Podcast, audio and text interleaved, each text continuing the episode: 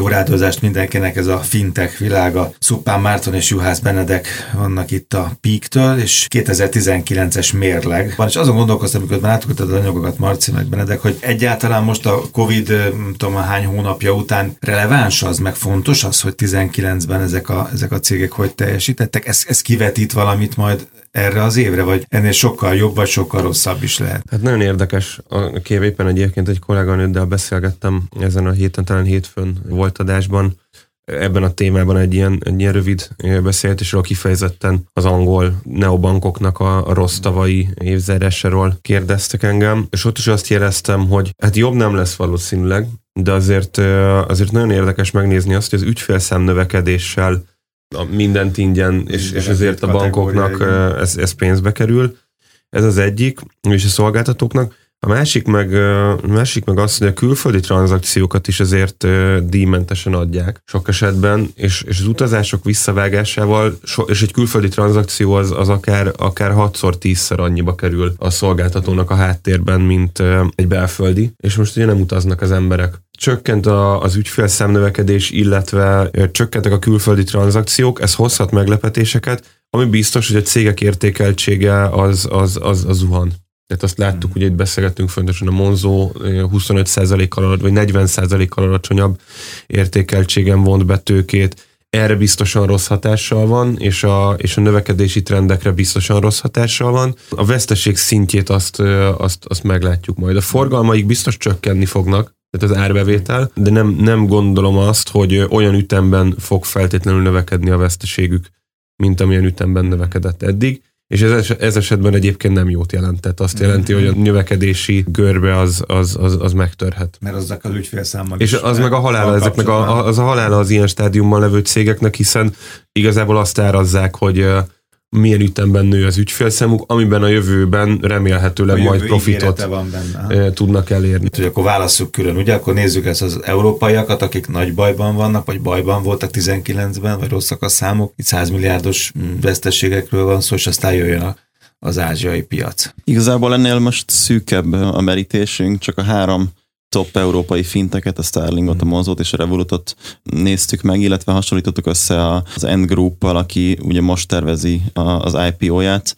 Ráadásul a piaci szereplők azt jósolják, az elemzők azt jósolják, hogy ez lesz az eddigi legnagyobb IPO, közel 225-250 milliárd dollár közötti cégértéken tervezik bevezetni a, a tőzsdére az End Groupot, amivel egyébként elég sok vezető pozícióban lévő ember hirtelen majd fel fogja ugrasztani magát a világ leggazdagabbjainak a listájára, valahol ott a hátsó részbe szól, nem Elon Musk magasságokba azért, de azt néztük meg egyébként, vagy az, az volt különösen érdekes, hogy a, az End Group nagyjából egy-két hete jelentette be a, a 2019-es eredményeit, és, és hát ott az látható, hogy, hogy brutálisan nyereségesek. Mondjuk teljesen más stádiumban is van, szóval azt, azt is hozzá kell tenni, hogy, hogy az End Groupot, akik ugye az Alipay-t üzemeltetik, nagyjából 700 millió felhasználó felhasználójuk van Kínában, ők már nem egy korai stádiumban lévő növekedésben lévő fintech cég, hát az 1,3 milliárdos piacon a 700 millió user azért az egy... És az igazi felhasznál, szép. aki nap mint nap használ. Ugye ezt a Marci mindig ketté válsz, hogy kinek van nyolc kártyája a Bifkojába, soha az életben nem vett el, de jól néz ki, vagy aki tényleg naponta ezt használja. És, és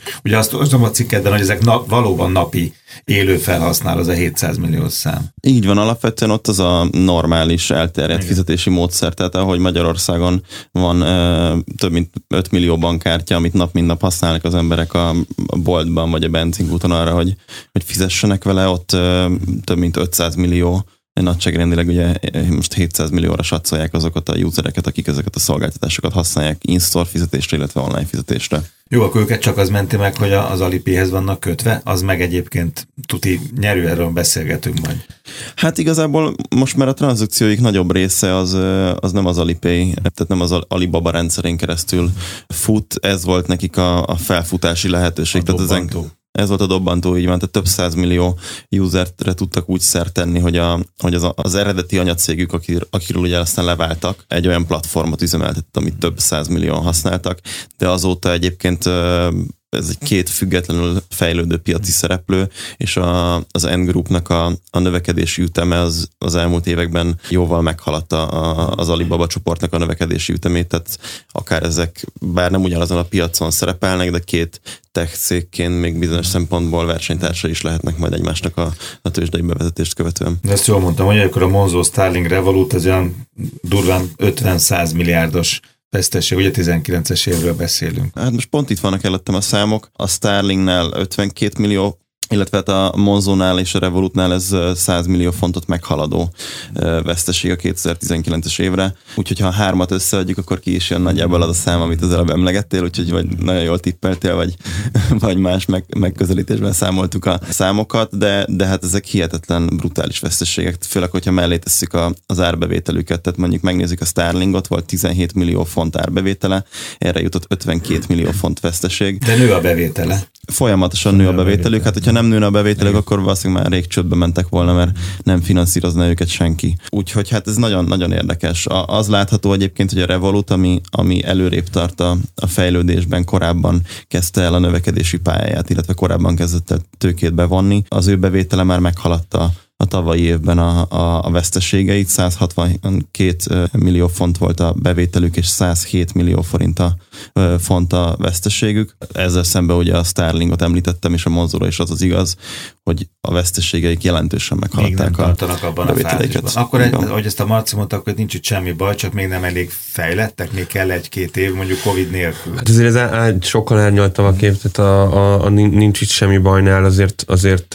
azért rosszabb, a, rosszabb a helyzet. Én annyit jeleztem, hogy kockázati tőke befektető feljel, ebből még valami jó is kisülhet, és pont azt vetítettem előre, hogyha, hogyha ezek, a, ezek megtörnek, és nem annyi történik, hogy, hogy igazából el, most, most még nyílik az olló kiadások és a bevételek között. Azt kellene elérni ezeknek a cégeknek, hogy hasonló ütemben növekednek a kiadásaik, de drasztikusan meredekebben emelkednek a bevételeik, és akkor fognak igazából jó pályára állni. Tehát sosem azt látjuk, ha belegondolsz egy Google esetében, az sem lett, tehát az sem úgy lett nagyjá, vagy egy Apple az sem úgy kezdett el profitot termelni, hogy elkezdték visszavágni a költségeiket, hanem a költségek továbbra is szálltak el, viszont elkezdett hozzá felzárkózni a, a, a bevételi oldal, és lekeresztezte, és egyszer csak magasabb lett a bevétel. Tehát költésből lehet aztán bevétel gyártani, és, és én azt mondtam itt az elején, hogy, hogy most a koronavírus alatt ez megtörhet. Erre nem látunk semmit, mert hogy ugye itt, itt negyedéves jelentmével nem tőzsdei cégekről van szó, negyedéves jelentéseket nem kell, hogy közzé tegyenek. Szerintem ennek most nagyon örülnek. Egy ilyen szűk De év múlva meglátjuk. azt láttuk, hogy karcsúsítanak. Igen. Igen. És ez, ez mind nyilván a költségvágásokat jelenti, költséget meg akkor vág egy cég, amikor a bevételei csökkennek, szóval azért ez előrevetíti ezt. Visszatérve még egyébként a három angol szolgáltatóra, van egy nagyon érdekes ábra előtte, amit egyébként a fintech.hu meg lehet nézni az évvégi, vagy a tavalyi évi összehasonlításban ezeknek a cégeknek. Ez az ábra azt mutatja be, hogy az, ahogy az idő telik, negyed évenként az apjaiknak a bemutatását követően hogyan nő a felhasználó számuk, tehát az apletöltéseknek a száma, és egyébként az az érdekes, hogy ebben a ebben az ábrában jól látható, hogy a Starling a legfiatalabb cég, és ők növekednek a legdinamikusabban. Tehát most ők a tizedik negyedévnél tartanak, ez szerint az ábra szerint, és a tizedik negyedévben másfél millió usernél tartanak, a második a Monzo kicsivel több mint egy millió userrel, a harmadik a Revolut olyan nagyjából 900 ezer userrel, és az L26-ot tették még oda összehasonlításként, aki ugye a kontinentális Európából, Németországból számít a legsikeresebb finteknek. Ők nagyjából olyan 750 ezer usert szereztek ugyanannyi negyed év alatt, tehát igazából ugye említettük, hogy a Starling van a legnagyobb bajba, de ő van a legnagyobb, a legkorai fázisban, tehát hogyha hogyha a befektetők azt is mérlegelik, hogy ugyanannyi idő alatt milyen sikereket voltak képesek elérni, akkor talán előre lendítheti őket. pillangó lehet majd hogy máshonnan hozzak egy Igen, nagyon kreatívnak kell lenni, hogy az ember ezt így ilyen módon lássa, de szerintem azok a cégek, akik ennyi befektetői pénzt tudnak a házhoz hozni, azok, Van azok az talán... Pénz, hogy ezt így lássák, igen, vagy lehet, hogy ők így látják. Akkor most ugrunk Ázsiába, aztán majd mondjátok az okosságot, hogy igazából mi a különbség, meg ugye az ingyen ebédnek ebbe az egészben, meg ingyen szolgáltatásban, ami aztán egyre gyakrabban fordul fizetősben, mi a szerepe, vagy van-e okokozati viszony? Igen, hát egyébként az az, az ami különösen érdekes, hogy Ázsiában ugye két nagy fizetési szolgáltató, az End Financial, és aki ugye az Alipay-t üzemelteti, illetve a Tencent által, a Tempay által üzemeltetett WeChat Pay, azok a kvázi payment fintech cégek, amelyek ugye hatalmas piaci részesedéssel ott vannak a piacon, és az az érdekes, hogy ők a szolgáltatásaikért pénzt kérnek. Ugye nem nem drágák ezek a szolgáltatások, kérnek pénzt a tranzakciókért. Az alacsonyabb értékű peer-to-peer tranzakciókat egyébként ingyen adják, de hogyha az ember ö, nagyobb pénzeket utal, akkor azért vonnak le tranzakciós díjakat, illetve B2B vonnak le tranzakciós díjakat, az az izgalmas ugye a kártya kibocsátó cégekkel szemben, akikről itt Európában beszélünk, hogy a, mind az End Financial, vagy az End Group, és mind a, a, a Tempay, vagy a, a WeChat Pay, mind a két cég ott van B2C és B2B oldalon is, és a, amíg a, a B2C oldalon az alacsony értékű tranzakciókat ingyen adják, a magasabb értékű tranzakciókért kis tranzakciós költséget vonnak le, addig ott vannak az elfogadói oldalon, ahol a kártyaelfogadási árakkal versenyeznek. Nyilván annál egyébként kedvező árakat adnak, de így is ezt tudja drive-olni a profitukat. Ami egy fontos hozzáfűzni való ehhez, kicsit így, így, így a háttérben nézve, mindig elmondjuk meg, ugye látszik is, hogy a, az európai kontinensen, illetve Amerikában is fejlett, kiépült bankrendszer van, és ezek a challenger bankok, hát benne is van a nevükben ennek a, ennek a rendszernek a kihívói, és nagy a banki kapcsolatokkal rendelkező populáció. Számít. Nyilvánvalóan, amikor, amikor egy ilyen piacra valaki be akar törni, akkor nagyon jót kell nyújtani technológiailag, és olcsóbbnak kell lennie, meg mindenben hát szebbnek kell lenni. Egy céget, Így van, tehát ha valamit le akarunk cserélni, akkor nyilván jobbra cseréljük minden szempontból, vagyis igyekszünk ezen. Az ázsiai régióban azért egy kicsit más a helyzet, iszonyatosan magas volt az Alipay és a WeChat Pay érkezése előtt a, az M-Bank populáció, és, és, és egész egyszerűen ezek az emberek nem rendelkeztek banki kapcsolatokkal, tehát egy, egy olyan üres piacra tudtak betörni ezek a szolgáltatók, ahol amúgy nem kellett annyira jónak lenni, nem kellett annyira jó, nem kellett ingyen adni. Nem volt mivel összehasonlítani. Így, így van, tehát ilyen szempontból ezt azt ne felejtsük el egy kicsit így védelmére kelve a, nem is az európai neobankoknak, hanem az európai helyzetnek, ezt ki kell mondani, hogy, hogy ebből a szempontból. Nyilván más szempontból meg nehezebb dolguk volt, mert ott meg edukálni kellett az embereket, és el kellett mondani, hogy te figyelj egyébként, jobb, hogyha van valami banki terméked, mint hogyha csak készpénzt hordasz az zsebedben. Ott volt másfajta kihívás, meg rájultak egy nagyon komoly e-commerce hype-ra.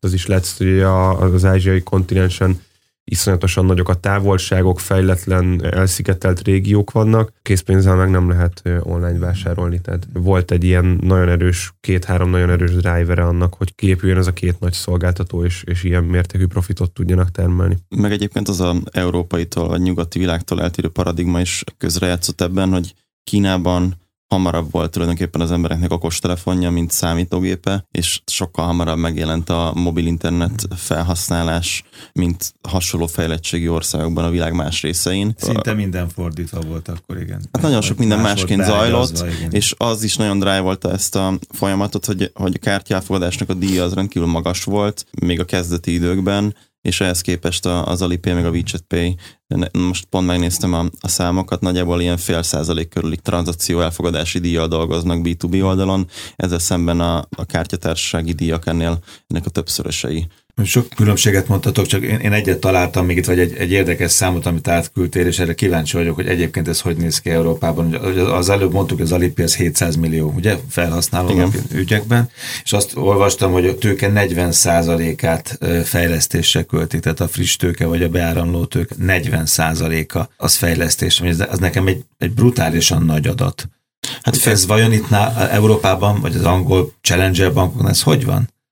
Hát az az igazság, hogy ezt uh, nehéz jósolni, mert, uh, mert ez pont egy IPO előtt jelentette be az N Group, ahol egy tőzsdei bevezetésnél már készülnek arra, hogy a Marc is mondta, hogy sokkal transzparensebben kell működniük. Sok esetben ezek az európai neobankok, akik ugye még nem nincsenek tőzsdei hmm. bevezetés előttük, nem annyira nyitottak a könyveikkel, tehát nem igazán mondják el, hogy mire költik el a pénzüket. Azért lehet olvasni beszámolókat, meg elemzéseket. De, de egyébként ez nem döbbentett meg, hogy minden második. Bocs, annyi, annyit hozzátennék ezt, hogy, hogy, hogy ráadásul azt írja itt a cikkünk a fintech.hu, hogy illetve a Benedek cikke, hogy 40% kutatásfejlesztés, Igen. 30% termékfejlesztés, tehát 70, 70 százalék. 70 százalék. Egyébként ez azért, va, azért lehet megdöbbentő, főleg, főleg, hogyha számokat nézzük, ugye nagyjából olyan 25 milliárd dollár terveznek bevonni, annak a 70 a az viszonylag sok pénz. Tehát, hogy nagyon durva számok. Azért gondolom azt, hogy mégis reálisak lehetnek, mert már egy meglévő 700 milliós ügyfélkörre fejlesztenek,